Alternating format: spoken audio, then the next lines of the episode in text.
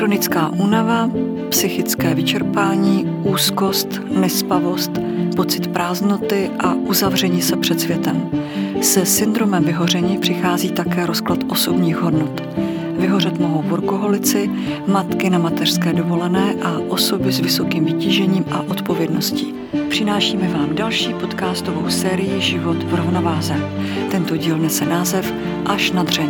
To znamená za hranicemi možností nejen fyzických, ale i těch psychických. Pracujeme více než na 100%, vydáváme ze sebe absolutní maximum a pak náš organismus vyhlásí stávku nebo skolabuje. Co je syndrom vyhoření, koho nejčastěji potkává, jak se projevuje a proč ho někteří označují za lenost? Nejen na tyto otázky mi dnes bude odpovídat psychoterapeutka a vedoucí kariérního centra Newton University Group Andrea Kráslová. V pořadu o životě zblízka si zosty povídáme o tématech, která hladí, ale i trápí naše duši. To je můj pořad o životě zblízka každý pátek na www.deník.cz. Vítám vás, Andreo. Dobrý den. Zažila jste někdy ten pocit, kdy už se vám vůbec nic nechce, který jsem tady zmiňovala hned v úvodu? Já osobně asi velmi dílče, naštěstí ne jako chronicky a dlouhodobě, ale znám určitě určitá období mého života, kdy některé věci se mi natolik nelíbily a těžko jsem s nimi bojovala, že bych to nazvala přesně v tomhle eh, tím, jako že už se mi nechce. Uh, udělala jste tomu ráznou stopku? Aby to nedošlo právě až do syndromu vyhoření? udělala. Myslím si, že i vlastně tím vzděláním jsem sama sobě jako pomohla vlastně a zaobírám se tím tématem, takže jsem jako docela zavčasu zastavila. Na druhou stranu uznávám, že život přináší tolik různých eh, záležitostí, kapitol a témat, že tyhle revize i já potřebuju a dělám pravidelně. Pojďme si teď na začátek vysvětlit nebo definovat, co je to syndrom vyhoření, protože mezi námi jsou ti, kteří tuší, ale jsou i tací a rovnou bych je označila i za šťastnější, kteří netuší vůbec, o čem je řeč.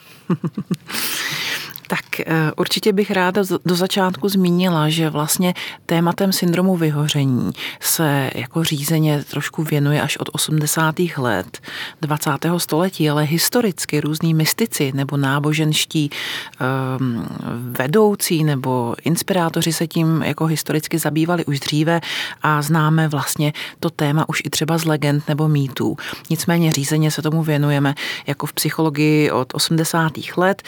Věnuje se tomu i sociální psychologie a třeba z druhé strany ehm, organizace VHO klasifikuje syndrom vyhoření jako velmi dlouhodobý chronický stres s takovou tou eh, nefunkční reakcí organismu že ten organismus vlastně si s tím neuměl úspěšně utkat. Nicméně syndrom vyhoření zcela zásadně je dlouhodobá chronická záležitost. Není to něco, co nás přepadne ze včera na dnes. Dochází k tomu velmi postupně a podle toho jdou i ty fáze. Vy jste ještě zmiňovala, ty šťastnější možná neví, co to je. Nevím, jestli šťastnější, každopádně jako um, je určitá skupina lidí, která vlastně neví, že to právě prožívá. Existují nějaká data, kolik procent lidí se potýká s tímto duševním onemocněním? Určitě existují, dokonce eh, eviduji, že asi podle, eh, podle posledních průzkumů, dokonce se eh, jsem četla už jako takový populárně vědecký článek, který se odkazuje na údaje psychiatrické kliniky první lékařské fakulty a ten říká, že jedna pětina české populace už jako eviduje uh, syndrom vyhoření. Jedna pětina? Hmm. To je hodně velké číslo. Ano. Čím si to vysvětlujete? Tak ta doba v posledních letech byla jako převratná a bohužel tenhle trend spíš uspíšila a umocnila a zároveň je to ale i ten trend toho, že mm, jako lidé se víc věnují sami sobě, v poslední době, takže přicházejí na různé jako věci, které jim vyhovují nebo i nevyhovují. Postihuje tento syndrom více ženy nebo muže? Nebo je to jedno? Mm, myslím si, že je to celkově v populaci. Nemám přesná čísla o tom, že by to jako víc k tomu inklinovali ženy nebo muži. Má toto číslo na svědomí i pandemie covidu, která mnoho lidí uzavřela a natolik zaměstnala, že na sebe vyhořeně nenechalo dlouho čekat? Určitě. Určitě. Ta pandemie covidu nebo celá ta éra kolem eh, covidu byla nesmírně specifická a zátěžová pro naprostou většinu obyvatel a myslím si, že celosvětově, že se to netýká samozřejmě pouze střední Evropy. Eh, dle velmi zajímavých eh, údajů, například i z portálu FlexJobs, mezinárodní portál, 75% pracovníků zažilo syndrom vyhoření. Dokonce 40% z nich říká, že přímo v uprostřed pandemie, že to zažívali vlastně paralelně s tou covidovou érou. Dokonce 67% podle portálu Indeed říká, že ten jejich eh, pocit eh, syndromu vyhoření nebo vyhoření se zhoršil. 67% to eviduje v době covidu. To jsou Vy říkáte, čísla. 60% se zhoršil. Je to nemoc, která má vůbec jako nějaké řešení, když jakoby člověk do ní spadne a opravdu ho to absolutně pohodí, opravdu vyhoří? Uh, určitě. Určitě má řešení. Myslím si, že se jedná o intenzivní psychoterapeutickou péči, v některých případech i psychiatrickou. Každopádně a mnohem pozitivnější je to, že tenhle syndrom má prevenci. Uh-huh. Známe nástroje prevence a jak tomu předcházet.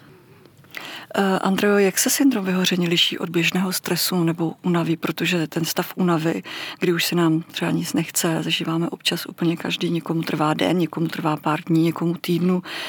Je už toto ten plamínek, kdy spozornět? Mm, určitě ano. Uh, ten rozdíl mezi syndromem vyhoření a únavou depresí je jako velmi tenký, to je tenká hranice. Každopádně syndrom vyhoření je opravdu chronická dlouhodobá záležitost, je to dlouhodobý stres. Není to třeba tak, že prostě máme projekt, už jsme unavení na jeho konci, už nás to ani příliš nebaví a už se těšíme, až projekt skončí a tak zažíváme takový jako, takovou jako možná i trošku lehkou deziluzi nebo únavu z toho. Je to dlouhodobá záležitost, která vlastně se projevuje v tom prvním začátku tou obrovskou euforií, tím nadšením do té práce, do toho projektu. Je tam spousta sil, spousta energie, spousta nadějí a ty, když se dostávají na vrchol, tak začínají padat. A to je ten postupný proces eh, k syndromu vyhoření. A jak vysvětlit okolí, že to není lenost, ale jde skutečně o stav, kdy nemůžeme téměř nic stát z postele, jít cokoliv udělat, vlastně možná i cokoliv říct?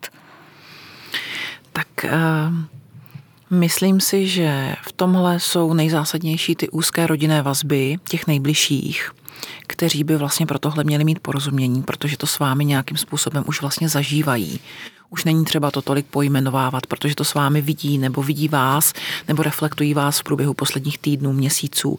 Takže jako vidí, že se něco děje a není třeba jim to takhle transparentně jako oznamovat. Častokrát to jsou i právě ti blízcí, kteří jako na to upozorní toho daného člověka, kterýmu se to děje, jako kteří jsou bystří, anebo to častokrát trošku vidí jako právě s tím odstupem toho druhého. Zároveň eh, nemyslím si, že eh, je nutné jako takhle vysvětlovat a obhajovat se, pakliže nedochází na nějaký témata spojený vysloveně třeba s pracovní neschopností, kdy je třeba to vlastně zaměstnavateli objasnit, vysvětlit, od někoho získat neschopenku, ale jinak celkově asi bych se příliš nevázala na to objasňovat to tomu okolí, jestli je to lenost nebo je to syndrom vyhoření. Českých souvislostech ten syndrom vyhoření nemá významně negativní konotaci. Ona totiž ta únava, obzvlášť u mladší generace, vyvolává rozpaky a svádí k milné domněnce, jisté lenosti, protože se prostě ta generace samozřejmě odlišuje od té předchozí, druzí to nechápou, niží to partnerské vztahy. Nemusíme třeba se bavit teďka jenom o Praze, ale opravdu, když člověk prostě přijde třeba na menší město, tak se tam hodně generalizuje, možná se mýlim, ale myslím si, že právě ta mladší generace trpí jakýmsi syndromem být dokonalý, zavděčit se, neumíme říkat ne, neustále přebíráme další a další úkoly od nadřízeného, protože prostě chceme ukázat to, že my na to máme. Jak se s tímto vypořádat? Je pravda, že syndrom vyhoření se čím dál tím víc objevuje u právě mladé generace už v třeba vysoké školy, což dřív nebývalo. Jsou zatím i ty charakterové rysy, samozřejmě někdo jako typově je náchylnější vlastně k syndromu vyhoření. Přesně tak, jak jste teď zmiňovala, s tou vší vervou se ocitnout uprostřed nějaký agendy nebo tak přesně inklinuje k tomu, že ta verva není setrvalá, není dlouhodobá, není možno vůbec to tempo udržet a pak je tam vlastně taková ta zacyklenost, jak člověk zklamává sám sebe, protože má ty očekávky obrovské.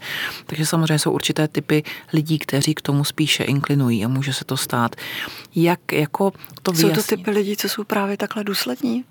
Na sebe vlastně jakoby extrémně puntíčkářský? Jsou to hlavně ty lidi, kteří jsou na sebe velmi nároční. Oni častokrát, jsou nároční na sebe, jsou nároční i na okolí a vlastně vyžadují taky tu dokonalost po druhých a to se málo kdy jim děje, málo kdy taky to okolí dosahuje té dokonalosti. Takže samozřejmě pak je ta disproporce a to jsou určitě ti náchylní, taky ti jako se zvýšeným temperamentem. Přesně tak, jak zaměstnavatele častokrát si přejí získat nového zaměstnance, který je proaktivní, přichází s novými nápady, sám je řeší a navíc ještě k tomu je ten dotahovač, který ten projekt jako významně posouvá a pravidelně tak to jsou bohužel, často bych řekla, ti zaměstnanci, kteří nejvíc jako inklinují k syndromu vyhoření.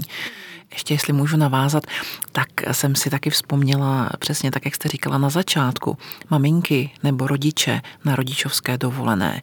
Častokrát to mývají tak, že když už proniknou do všech těch eh, věcí, které mateřství přináší, včetně té každodenní operativy, tak docilují určitý expertízy, úplně objektivně, ale i subjektivně. A pak se těžko jednomu z rodičů maminka nebo i tatínek, ale předává všechno to know-how. A pak se přesně zapadne do toho, eh, já to umím nejlíp, než bych to vysvětlil, než bych vysvětlila, jak se žehlí nebo jak se dělají jiné věci eh, v rámci mateřství, tak já to radši udělám sám nebo sama. A to je ta cesta do pekel? To je určitě začátek, kdy je fajn začít přemýšlet o tom, co všechno fakt jako vlastně můžu předat a co už ne. Mohu, si v takové chvíli pomoct i nějak sama? Předpokládám, že si dokážu uvědomit, že už není něco v pořádku nebo se pletu? Záleží jak do, tohle máme každý individuálně. Vlastně se jedná o určitou míru sebereflexe, určitou míru i vůle věnovat čas sám sobě, zastavit se v tom denním schonu nebo týdenním schonu a zamyslet se, udělat si takovou jako vlastně i malou revizi nejenom myšlenek, ale i těch aktivit, které mi přinášejí potěšení, které třeba méně, které prostě jsou takovou povinností, kterou potřebuju udělat, ale kde já čerpám energii, taky je to o tom mít ten život trošku vyvážený. Když hodně pracuju, je fajn, ale mít čas i na koníčky nebo na ty aktivity, které mě posilují. Tím se to trošku jako srovná a samozřejmě jako mm, jsou, jsou to taky záležitosti, kde je fajn eh, zahrnout ty osobní vztahy k tomu, které, když jsou dobré, tak se jako tím životem prochází snadněji. Proč v dnešní době, nebo v dnešní době, v dnešní společnosti nemůžeme říct dost a už nemůžu? A když to řekneme, tak nás často nikdo neposlouchá nebo rovnou třeba vyhodí z práce. Z čeho to pramení? Dnešní doba je velmi výkonová. Zároveň my tady minimálně v těch velkých městech a v různých pracovních souvislostech se ocitáme pod velkými nároky. Ne každý je takhle stavěný, ne každý to může udržet dlouhodobě a chce udržet dlouhodobě. Takže v dnešní době je ten kult eh, jako svým způsobem výkonnosti a tím pádem dokonalosti nebo takový šikovnosti jako obrovský a o tom méně jako lze čelit takovýmhle Přesně tam bude měřit moje asi další otázka. Může to být právě tím, že se glorifikujeme právě na ten výkon, to, že jsou tací, kteří pracují takzvaně od nevidím do nevidím a to je to, co se obdivuje, to, co se očekává? Tohle je častokrát úhel pohledu eh, manažerů, a zase jenom některých. Někteří linioví manažeři tohle umí dramaticky oceňovat, že někdo v práci od nevidím do nevidím, že pracuje o víkendech, že pošle mail večer a vlastně to ještě oceňují mezi těmi druhými. A pak jsou manažeři, kteří třeba už i prošli syndromem vyhoření, nebo k tomu mají blíž, nebo mají blíž k té reflexi a vlastně vědí, že v životě je nejlepší mít všechno vyrovnaně.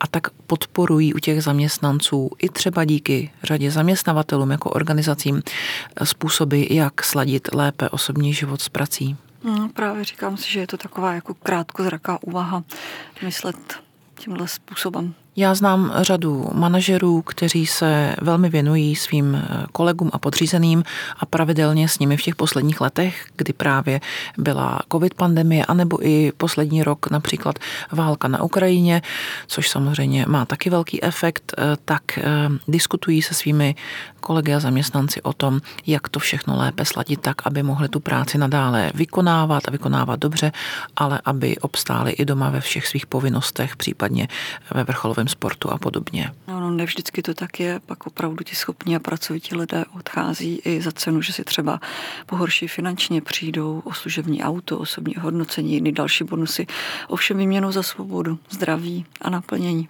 Je to tak? Je to tak, určitě. A odcházejí častokrát přesně ti jako silní jedinci, kteří dojdou k tomuhle uvědomění eh, velmi zavčasu, si ujasní své hodnoty a pak odcházejí a obvykle nacházejí úplně jiný typ zaměstnání nebo eh, se vrhají do nových aktivit nebo i někdy podnikání, ve kterém taky není jednoduché najít tu míru.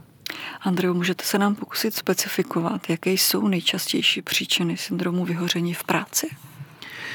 Eh, ty nejčastější příčiny jde dát do několika bodů. Nejčastěji eh, je to vlastně nedostatek personálu, času, finančních zdrojů, že prostě ty pracovní pozice kumulují práci de facto za několik lidí. Velmi časté taky nedostatek odpočinku v průběhu práce. Jinými slovy, tolik úkolů, že prostě není prostor si odpočinout, anebo ten člověk to tak nahlídne. Je to taky nedocenění, nebo minimálně jako nedostatek ocenění ze strany nadřízených vedení, nebo i Eh, z pohledu finančního. Eh, někdy to jsou, a na to je třeba taky myslet, jako ty podmínky jako nepříznivý k práci. Nám se to těžko představuje v dnešní době v některých eh, firmách a organizacích, ale i tak jako nadále řada pracovníků funguje ve velmi nepříjemných pracovních podmínkách, které se na tom podepisují je to taky častá komunikace s lidmi. Jinými slovy, prostě všichni ti, kteří pořád komunikují s lidmi, jsou nachylnější k syndromu vyhoření. Mohla bych pokračovat a určitě eh, alespoň eh, ještě jeden z těch posledních bodů, které bych ráda zmínila, jsou to prostě manažeři, kteří tu roli eh, nedělají tak úplně dobře a nepokrývají potřeby svých kolegů a týmů a tam je samozřejmě prostor pro vyhoření častější. Ve velkých společnostech, korporátech jsem mnohokrát slyšela personalisty nebo právě i ty manažery mluvit o tom, že každý je nahraditelný v tu chvíli si uvědomím. Nejen, že ano je, Samozřejmě každý jsme nahraditelný, ale jak ty velké společnosti nemají to zásadní, toho emočního ducha, tu empatii, jakousi úctu k tomu člověku, který vlastně jim dlouhodobě něco přenášel a vyhodnocují primárně na základě jenom toho výkonu, jakýsi Excelových tabulek a velmi rychle zapomenout, že člověk, který se dostal do té nechtěné spirály ztráty rovnováhy pracovního a případně toho osobního života, je často vina toho, že se snažil být celou dobu ten skvělý zaměstnanec, a nakonec ho vlastně vyhodí. Hraje tady velkou roli v pracovním vyhoření i strach. Cítím ho jako takového předskokana, který je spouštěčem. Je to tak?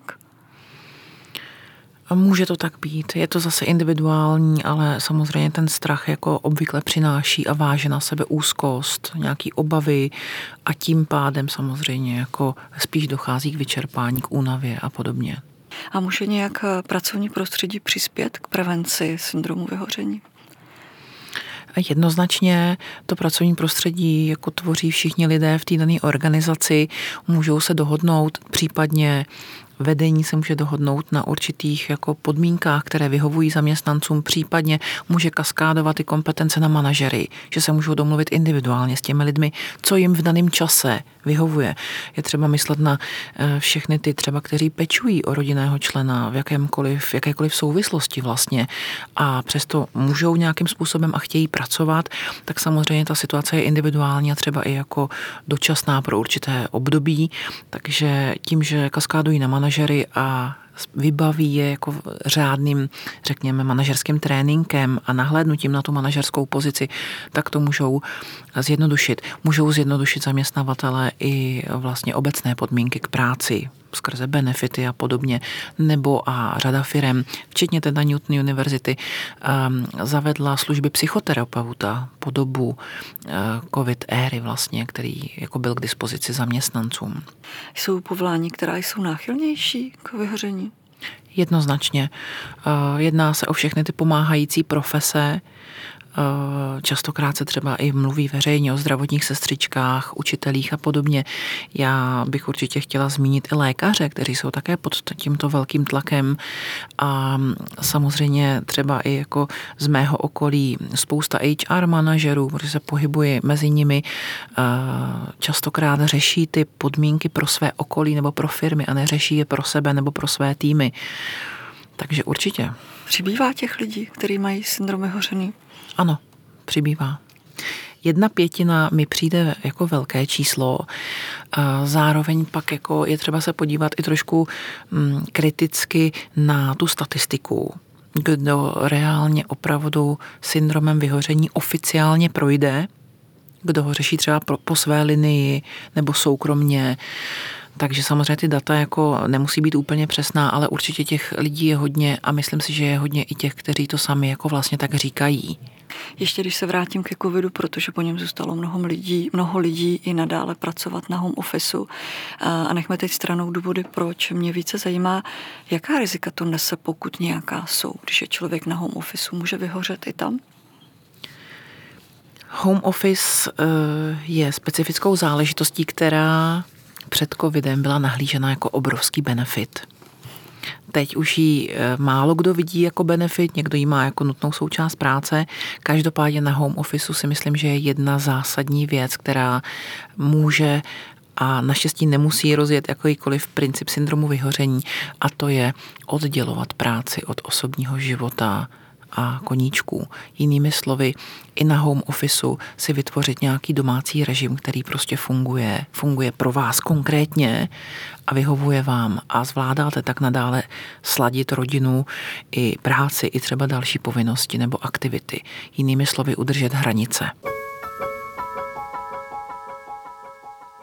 Pořád totiž panují předsudky, že si doma může člověk odpočinout, natáhnout se, udělat jinou činnost než třeba v tom korporátu nebo kanceláři.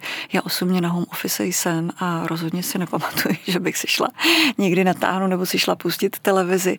Mám to tak, že si kolikrát nezajdu ani odskočit si na záchod, jen abych nepřetrhla soustředění a niť, kterou vlastně aktuálně řeším.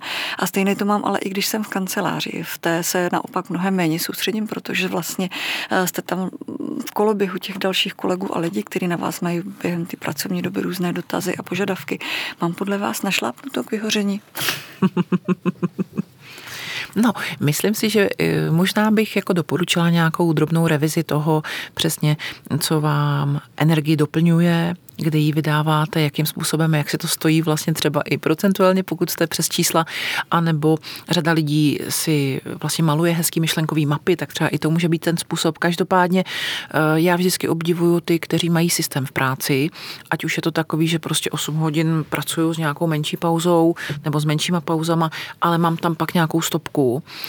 Eh, myslím si, že krokem k vyhoření nebo minimálně k tomu vyčerpání logicky je pracovat non-stop, kdykoliv, kdekoliv, jakkoliv a ještě večer nebo o víkendech. Tam si myslím, že když ta hranice takhle nejasná, že to může vést k únavě a vyčerpání. Na druhou stranu já bych velmi ráda zmínila, že samozřejmě roste počet docela edukovaných lidí o tom, jak řídit čas.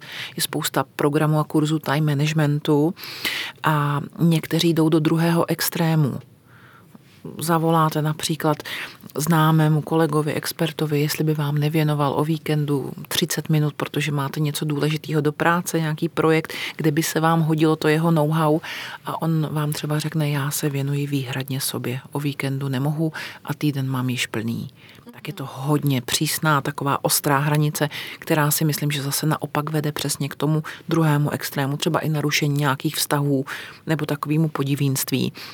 Takže i v tomhle platí určitě rovnováha. Jsem velkou obdivovatelkou Daniela Gamrota, který se věnuje time managementu a má řadu i skvělých takových jako rychlých typů, jak odslonit nějakou myšlenku nebo aktivitu, anebo jak ji vyřešit v daném čase a nevěnovat se jí pak dále.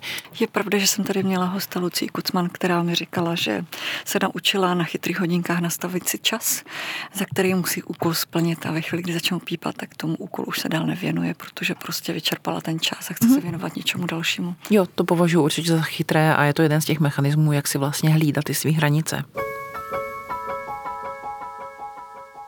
Vy jste to tady už zmínila, nebo respektive tu skupinu eh, žen, které jsou na mateřské dovolené, a že je postihuje právě syndrom vyhoření tím, jak ty ženy vlastně ten management přenechávají sami na sobě, nebo dejme tomu i muži, když jsou na mateřské dovolené, protože mají v danou chvíli pocit přesně toho, já to už vím nejlíp, protože to celou vlastně dělám. Mohou mi tyto ženy či muži pocit, že se na ně společnost pak dívá jako na neúspěšné, protože se rozhodli být na mateřské místo, aby pracovali?